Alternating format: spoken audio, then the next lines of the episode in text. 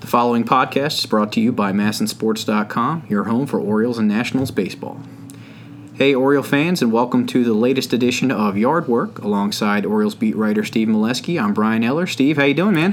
How's it going, Brian? Doing good. Yeah, good. Um, you know, I think our, our first edition last week went pretty well. We had some nice comments on the blog there, so we're happy to, to keep it going for fans and talk about uh, the latest in Orioles baseball. So, um, I think let's take a look back at what the Orioles have done since our last episode. Uh, played five games, three and two record. They took three out of four from the Tigers, mm-hmm. dropped the opener to Seattle after the off day last night.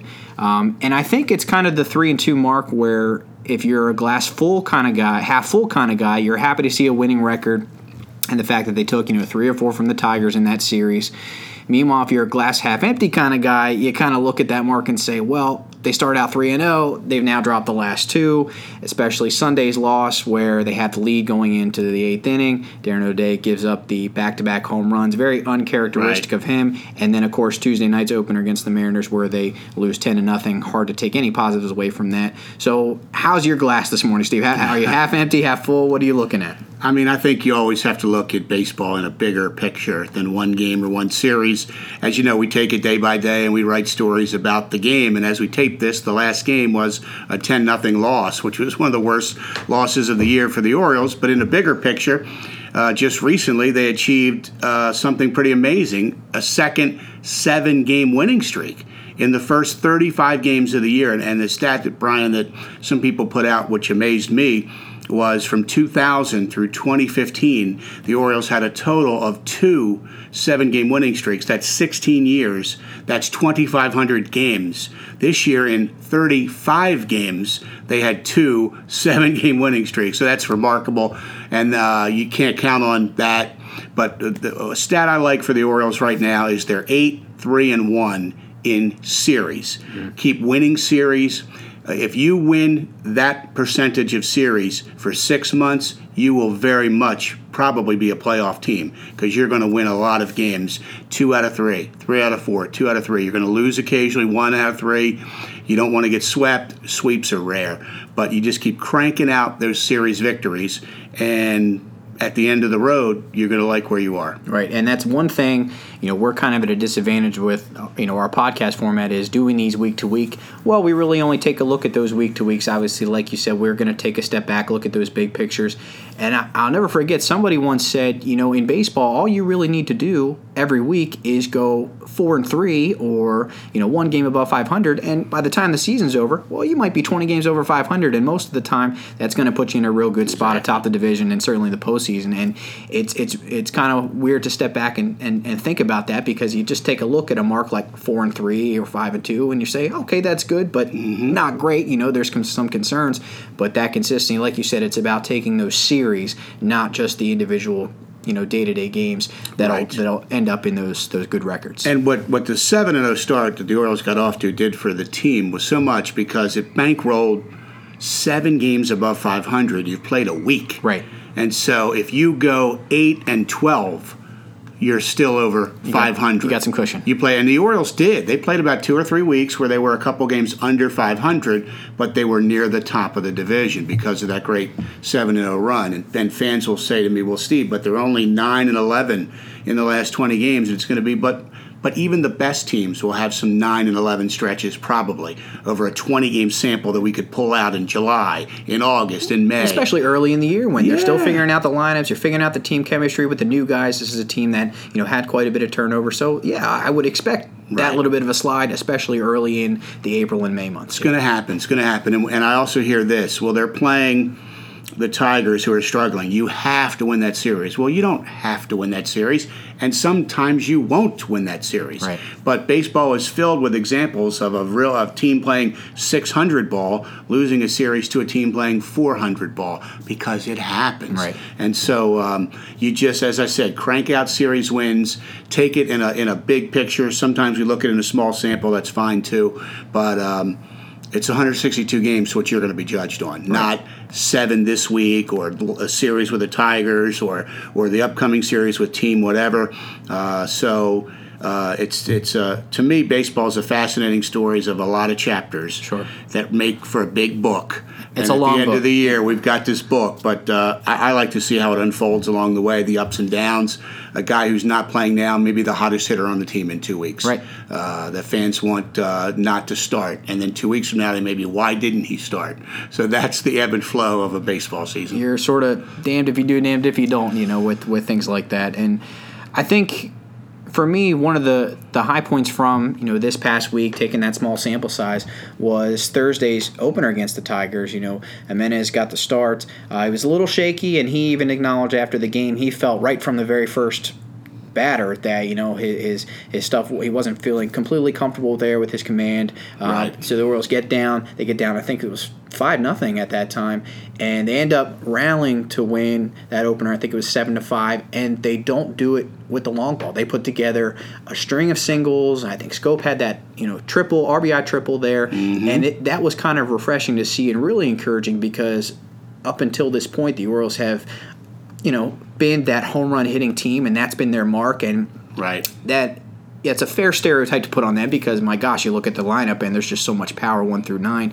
But it was really nice to see them not only come from behind but get that win using the small ball, if you will, because this is the home runs are not going to be there every night, right? They're going to go through periods depending Yeah. on the park or the pitcher that they face or the weather. The home runs are not always going to be there, and it was nice to see them get a win when they didn't have to rely on home runs. Well, they have a very good record in close games. Uh, in one and two run games, uh, the Orioles are 12 and 7.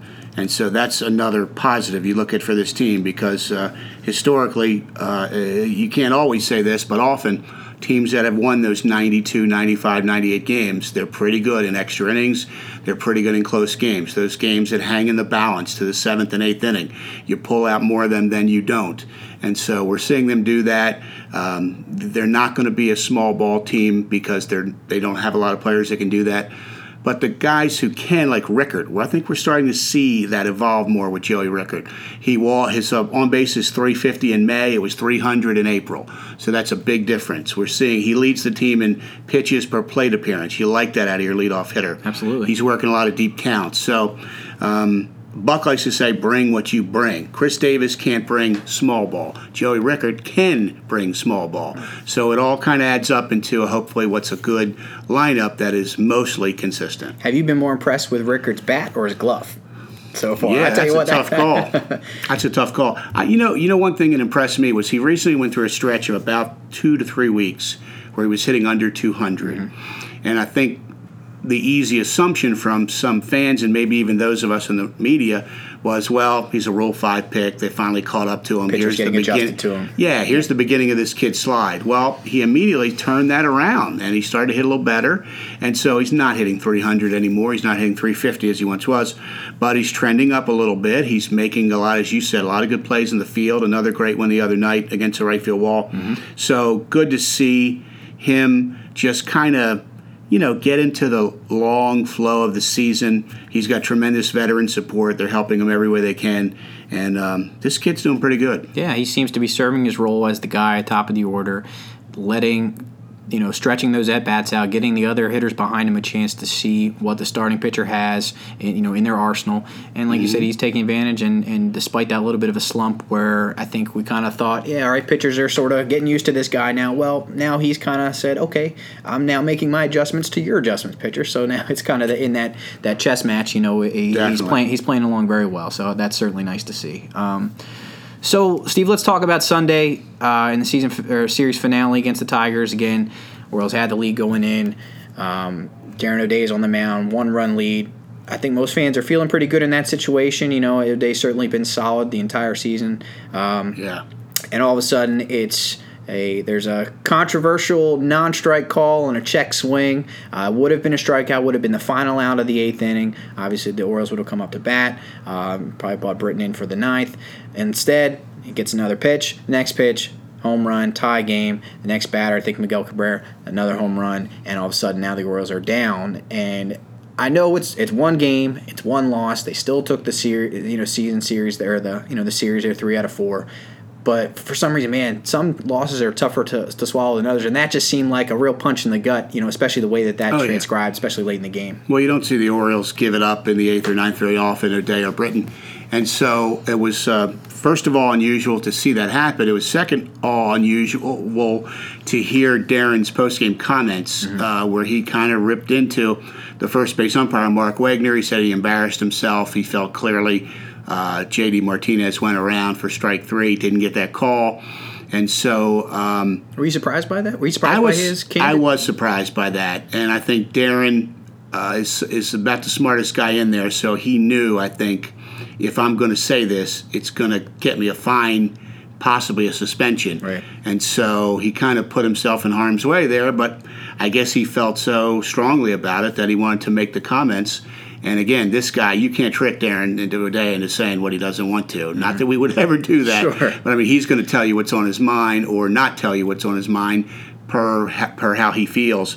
So that was unusual. We talked to him yesterday. Asked him, "Have you heard from MLB yet?" He said no, but he did say, "I expect to." So he, I think, he knows something's coming from uh, the MLB offices in New York. It would be tough if it's a suspension. You don't want to go without O'Day for any stretch, even a game.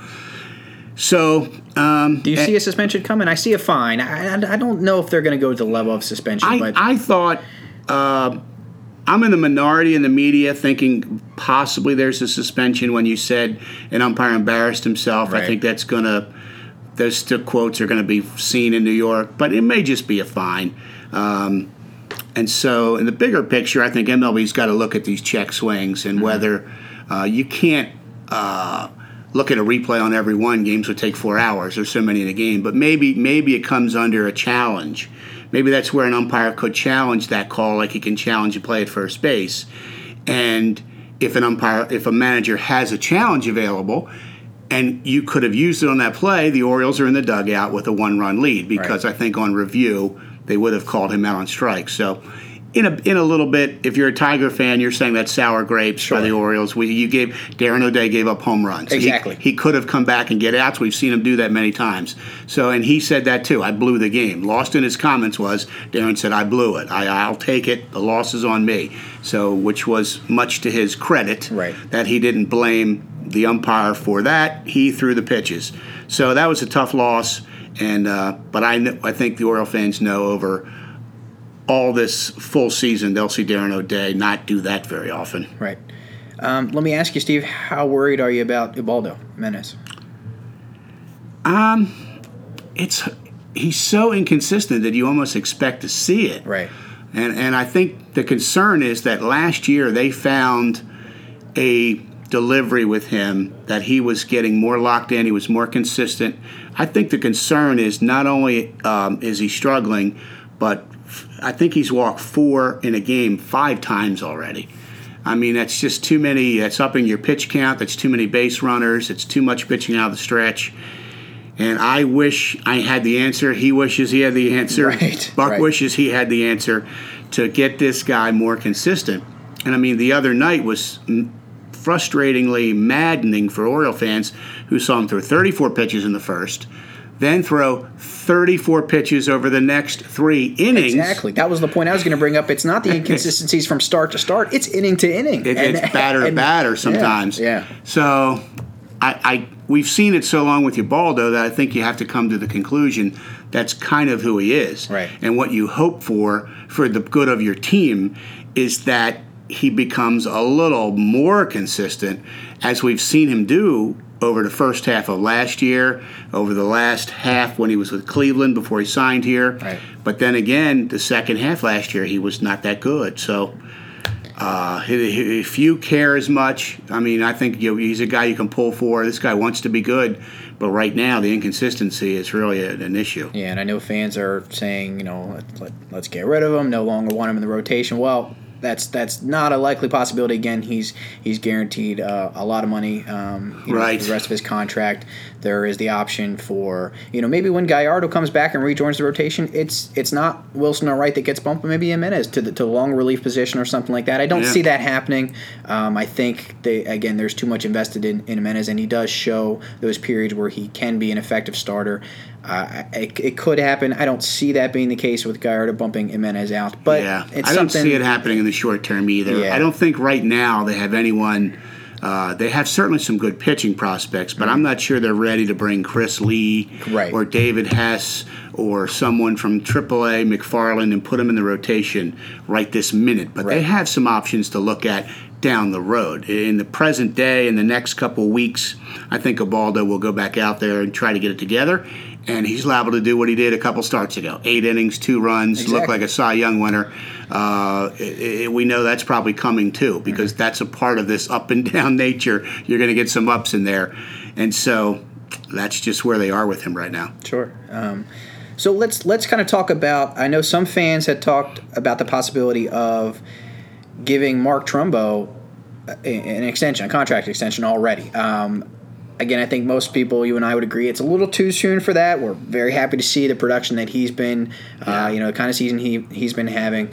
Um, but I think if you take a look at the numbers, and I think uh, Roch Kubatko made a note of this uh, the other day talking about Trumbo is his his average and his statistics uh, historically have dipped as the season goes down. He's a career 284 hitter in April, career 280 hitter in May, both of which are very good numbers. Well, of course, we've only seen Mark Trumbo in an Orioles uniform in April and May. Right. Uh, you know, June it drops way down to 216. July a little bit back up to 252, and August and September around the 230 240 range. So the numbers drop again. Is that you know a telltale sign of what's going to happen this year? Uh, maybe, maybe not. But I think I, at least on a personal note, I want to see a little bit larger of a sample size, um, facing more AL East opponents, facing more, uh, you know, different parks, different time for Trumbo before get on board with the hey, you know, let's No, get, let's throw the money at this guy. I agree with you there. And I mean, some, some fans were saying on the radio this morning, and I think they're right, and it's probably true of all fans in all cities, that uh, we overhype the players doing well and we're underhype or let's get rid of the players doing Oh, poorly. that's- of course. it's that ebb and flow. Of course. Uh, as soon as Trumbo has two good weeks, you got to resign this guy today. But you're right, they don't have to resign him today, and they're not going to, I don't think. But that doesn't mean as the season goes on, and if they see what they really like, that they can't look at that. I mean, the Orioles have to think uh, in a big picture here, two, three years down the road. Manny, what's going to happen with Manny? Jones is up 2018. Tillman, if he's back to being more consistent, Chris, uh, he's you- what are you going to do with all him? players you wanna keep in Baltimore. Schoop, Gausman. So I think all these guys. I'm not putting them ahead of Trumbo, but maybe in the packing, maybe they you got to think of all this. So if you go multi-year for Trumbo right now, what does that mean to your revenue and your and your and your uh, budget? For 2017, 2018, 2019, when you hope to have some of these other guys under contract too. So, uh, unless you're the teams that have unlimited budgets, uh, when there are so few, you, you can't sign everybody. I mean, you, it's a good problem to be in when you have too many guys that are up, then you, you just can't keep them all. But the Orioles are going to try, and it's going to start with guys like Manny and Tillman and Gausman, and Trumbo will be in there somewhere. But I think right now, multi-year for Trumbo is probably not on their top burner. Right. Not because he hasn't done anything great, because he's done a lot great. Sure, sure. And I think I always, when I explain things to, to my wife who's not the biggest sports fan or people maybe don't know sports, I always like the analogy of, you know, if you're playing video games and you're you're building a character and you got you only have a certain amount of uh, points to give to different attributions and power and strength and things like that. Well, not every category is going to be filled. You have to balance out those things. It's the same thing when you're talking about a budget and running a ball club. You can't throw all this money at this one guy who's having a great year so far because you have to think not only this season, but you have to think those couple years in advance when those Yeah. guys become free agents, and that's when they're going to demand and Yeah, rightfully Trump- so the money. Trumbo's nine million this year, so if he were to get a three-year deal right now, I mean that could be 40, 50 million dollars or Exactly. something. You're That's- talking that's about not the league that's- minimum there. That's that's not chump change. Oh, absolutely. So, uh, you know, you're also looking at a player you know is is not a plus defender, and you're trying to work around that. And he's been he's been okay out there. He's done some good things. He's had some adventures as well, and so. all this sounds like we're knocking the guy. We're not knocking him at all Oh, because not- he, he's absolutely been. not. Uh, if it wasn't for Manny, he'd be the star of the show here. He's Right. having a, as you said last week, he's having a great year that's been overshadowed by this kid at third base who's having a phenomenal year. Right. But he's been fantastic for the Orioles. He's earned all the props he's getting. But in the big picture, when they start divvying up that pie, they got to see how that's all going to work out. It's nine million a year. That's almost about what you make a year, right, Steve? That, you know, just just a little That bit shy. That is close. I mean, he's in my he's in my league, so Right. that's uh, you know I give him credit. We'll for give him a little more time. A lot That's- of zeros there. Absolutely. So, so I'll tell you what. We'll we'll put a little wager between you and myself. You know, a little gentleman's bet there um, between Trumbo and Machado. If you had to pick one versus the other, who's finishing with more home runs this season? What'd you say? Uh, Machado. Machado. Okay, I'll take Trumbo. You know, so we'll see. Machado's- we'll see how that plays out. Machado has a chance to hit forty. Think so? Yep, I do. I mean, the kid's hitting lefties, he's hitting righties, he's hitting them out to left, to right. He's hitting out curveballs, he's hitting out fastballs. Um, he's just got. I, I, I, I have a hard time seeing him not hit forty. I have forty. Yep. and I think that they both have the, they share the team lead. They both have 11 home runs as of today. Um, so that'll Somebody be that'd be good to keep an the eye other on. day. so. I think the Orioles may have never had three hit thirty in a single season. I think I'm right when I say that. I think you're right. I, I mean, I always jump to the mid '90s teams with you know uh, Bonilla and Anderson, and Ripken still had some power and Palmeiro. But I, Yeah. I think you're right. I, th- I don't This think they ever had that come that. together. Uh, three hit thirty. Who do you, who would you who would you put? You obviously mean, Machado, Da- You Davis, put Davis, Machado, Trumbo. Could I know Jones mean, has been Jones has been off to a, a slow start, but 30. I, yeah, I think they, they especially as Sco- the weather heats up. Schoop could hit 30. I'm telling you, he's going to hit 30 at some point in his career. Right. I don't know if this is going to be the year, but he's, what has Schoop got? Eight? How many has he got right now? Let's see. Let's take a look. I know he's been calling, especially well Saturday night. He hit he hit two home runs and had that career five RBIs, career high. Schoop's at Schoop's at 7 right now, so he's Mm-hmm. Yep. he's uh, That's seven, and we're at the quarter pole. absolutely. That's he's, 28. He's fourth on the team R, in, So in RBIs. Schoop and- can't. Schoop w- w- was on a pace for about 30 last year, Mm-hmm. playing half the year. absolutely. I mean, this kid's going to hit 30 one year. So let's take a look real quick. I know on our first episode we talked about how the lineups, the daily lineups, seem to get a lot of chatter from Oriole fans saying, "Okay, I like this order, and uh, let's let's move this guy." And we had some fans put comments at the end of the, the entry there about you know their lineup and what they like to see.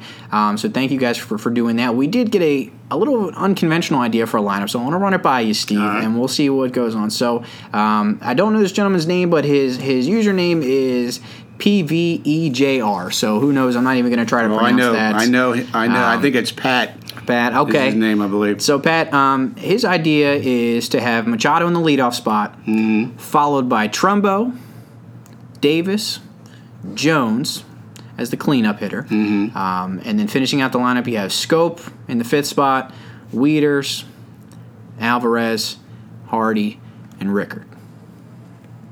So a little bit to digest there. Um, initial thoughts on that? I mean, obviously Machado is leadoff guy. He's he, that. That's Yeah, he can do. He, can, do that. He can do that. Trumbo Um, at two is that doesn't work. that's what raises my eyebrow. I think Yeah. too. Um, you want you want to obviously the, the the role of the second hitter is to guy who's going to make contact. Hopefully move Machado who got on base somehow, whether it be a walk or a hit, uh, over into scoring position for your power guys. But yeah, I think Trumbo needs to be a, a little bit lower in that lineup. I'm not sure if you thought that was protection for Manny, but Manny's got plenty of protection. Mm-hmm. Whether it's Davis, Jones, whoever, he's got good hitters all around him. And so right now, I keep Rickard at first. I'm happy with that. I'm looking at the fact that his one base is trending up. He's taking a lot of pitches. He's making pitchers work in that leadoff hole, which the Orioles haven't had a traditional leadoff hitter. He's probably the closest thing they've had for Right. a while. And so I like Rickard there. Manny can hit first, second, third. Put Exactly. Manny anywhere he's So gonna fine. versatile, so versatile. Uh, second is not bad because you know um, uh, Rickard. You may uh, you know Manny may see an extra fastball or two because Rickard. Who knows? But then the big thumpers come after that. I like Schoop down for me. He chases some pitches. We know his average. Maybe he's never going to be a high average guy. I love having Thump at the bottom of the order. I love it Mm-hmm. Right. when you had Hardy and Schoop eight Oh, and yeah. nine. I mean, you got those. Those are thirty home run capable guys. Yeah. Hardy has hit 30. I know it's been a few years. So the thing that's good about the Oriole lineup with the power potential 1 through 9 in most cases is there's just no breathing room Mm-hmm. for a pitcher. You think, well, I, I can't get away with a pitch to Jones or or uh, There's no break. Davis. There are no breaks. But then you get to eight and it's Schoop. If you hang one to that kid, look what he did with the, the hanger the other night. Uh-huh. So that's that's a good thing. It's going to wear out a lot of pitchers, especially the top pitchers will get the Orioles. There'll be guys who are the real good pitchers who you know will will beat the Orioles. Mm-hmm. But over 160 games, you're going to face a lot of mid rotation starters and a lot of back end guys that they're going to feast on.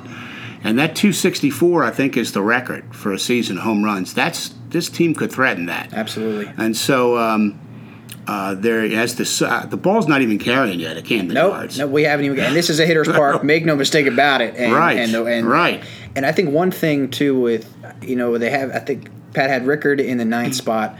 Um, like I said, we talked about his ability to make those long at bats, make pitchers work in those long counts, which means I want him Right. to have as many at bats as he can. So I want him at the top of the order to give against those those especially those top line guys, like you said.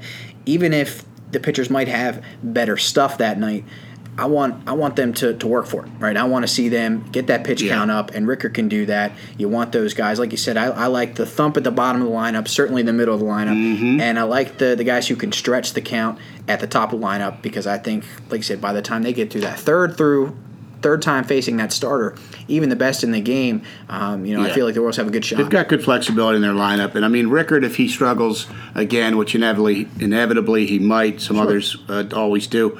You know, they could drop him to nine, and then you turn over the lineup over, and he's still batting ahead of Manny once you get once through the lineup. So that that could work in that. He could be one, he could be nine, uh, he could be. That's probably the two two best spots for him. And so Buck has said, Buck insists when the media asks him about lineups that guys aren't really caring much about it. The guys don't come into him and want to be in the same spot every day. He's kind of found two, three, four, five with Machado, Jones, Davis, Trumbo in Yeah, some I- order. I'd agree. I mean, that's a real good murderer's row there, two exactly. through five. 27 That can do some yeah. damage, uh, and you're not even mentioning others who can.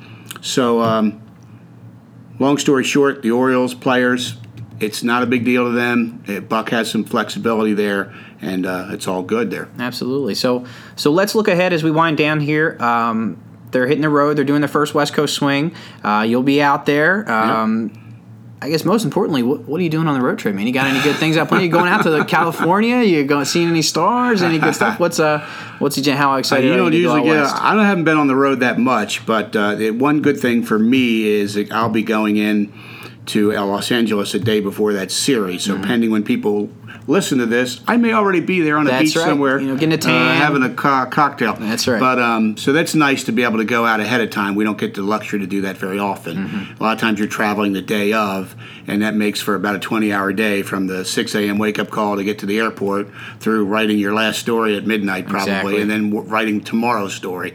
So, but uh, again, no complaints. Love what love what we do. It's very hectic and busy, but it'll be fun. It'll be challenging road trip. The Angels are playing a little better. Mm-hmm. They have a losing record. Astros have a losing record, but we know Houston uh, expects to be good. The Angels are playing the Dodgers as we speak. Uh, not this minute, but at their, their that's the series Right. opponent. So that's big for them. And uh, ends in Cleveland. Cleveland's so- got a thump. So, yeah, they're, they're, they're a challenging road trip. The Orioles have been 500 on the road, so Mm-hmm. they haven't set the world on fire away from Camden Yards. So it'll be a challenge to see how they do. Yeah, I think they're sitting at seven and seven on the year on the road, Sounds five hundred. Um, it helps they've got the best home record in baseball. They they still might even after uh, last night's loss to Seattle, but.